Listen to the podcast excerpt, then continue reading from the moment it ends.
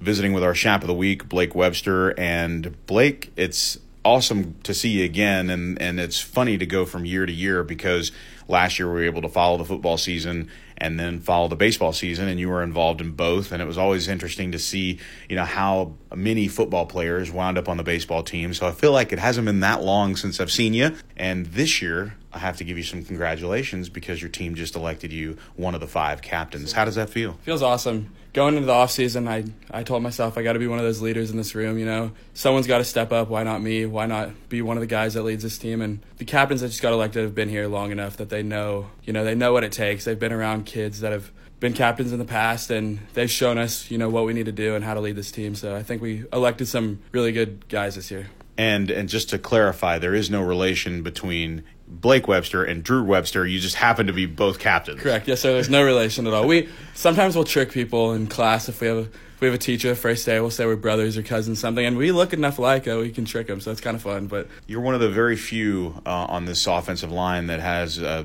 so much experience. And when we talk about experience, you will be starting your 30th consecutive high school football game a, as a Westlake offensive lineman. That's a big deal because, as Coach Dodge put it in our pregame show, three shy of the maximum number of games you can play over the last three years, and you've been involved in every single one of them. Talk a little bit about what you have learned over the course of your sophomore season, junior season, and now entering game one with Belton there's nothing that we haven't I haven't seen. You know, I've been through going to like Travis sophomore year and just getting pummeled and learning how to deal with that adversity and then being on a team that's so good and learning how to keep a, such a level head through the season and not letting the whole team, you know, get too high on themselves and just having that goal in mind. It's it's crazy that it's going to be my 30th game. It's gone by so quick, but it's been something that I wouldn't trade for anything. You know, it's a lot of experience that brings me out into the real world after football. It's more than football. You know, it's it's a lot of real real real life experiences. So now that you're the leader not only in the clubhouse with your captain rank, if you will, but now you've got to be kind of an internal captain for the offensive line. The four guys in the room with you uh, as starters, and then the rest of the guys that, that are in that room knowing that if one of you goes down, they got to step up. What's it like leading that room, and who are some of the guys that we can look at as as being a pivotal part of this offensive line? It's it's a lot different, you know, because we had so much coming back last year, but it's been fun. It's been a lot of fun, you know. Going in the spring, only having one returner is it's it's hard, but we trusted Coach Murdoch, who I think is one of the best coaches I've ever had, if not the best in the state at offensive line. And it was a grind. We got we got worked by our defense, but our defense is something else, and working against them every day pays off. You know, David and Trellis and Willie, they really teach you how to block some guys, and I think Connor and and Ben and Ryan, and now it's going to be uh, Luke Lassiter right guard. It's going to be they're going to be fun. I think Connor can be one of the best tackles we've had come through here in a long time. He's really athletic, and when he gets mean, I wouldn't I wouldn't want to get in front of him. The idea of the uh, imposing your will is such a big theme over the course of the years. I've heard that over and over and over again, and I'm starting to figure out where it comes from.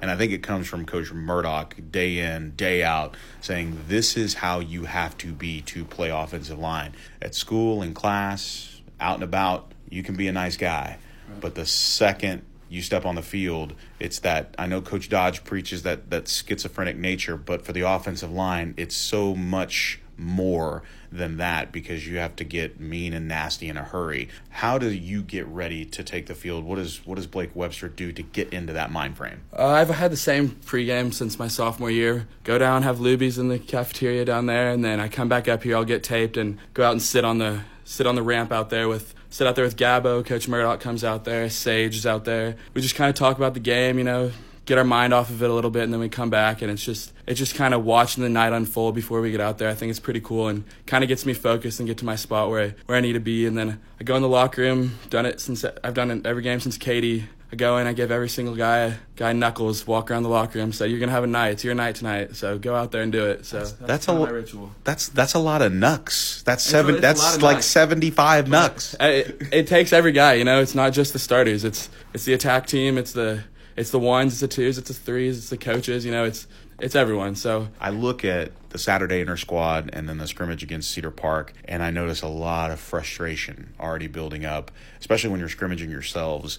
Uh, I go back two weeks. That was a tough thing to watch. And you talked about how you're going up against a, a top five defense every yeah. single day in practice. And I think there's some, number one, there's validity to that. And number two, I think that also will help with confidence. Right now, confidence might be at a certain level, but the second you're not facing that kind of defense, you've seen it before where you're not David Neal, uh, you're you're not Willie Robertson, and you're not Trellis Collins, and you're not Bobby Duncombe, yeah. and uh, and last year you're not Braden Cassidy. So it's it's one of those things where I look at it from the advantage of gaining confidence in game one against Belton, right. where it's not those guys and the propensity to have success.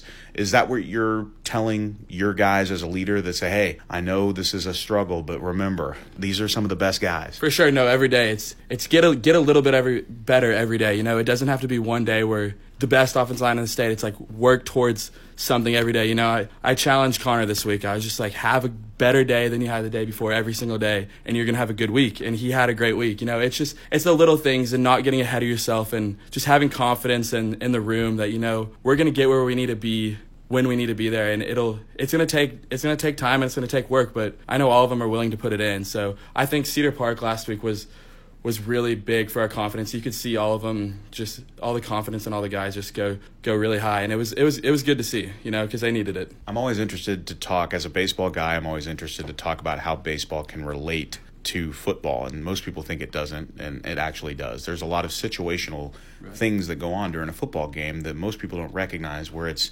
easily identifiable in baseball.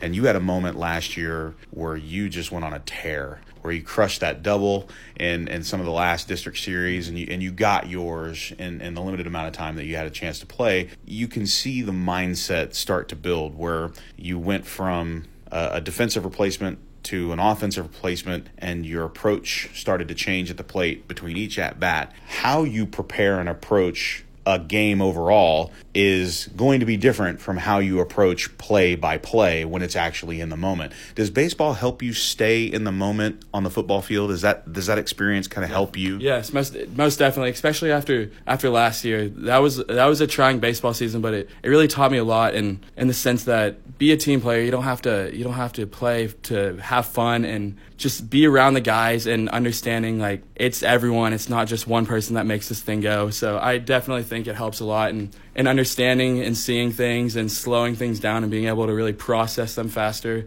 I think that's really given me advantage in in the football side of things from baseball. I know the goal board's a big deal, and I know the mindset and goals are always the same, which is win district and get to Thanksgiving. But individual goals are something that we don't often get to hear about. But as a captain, what are your goals for 2018?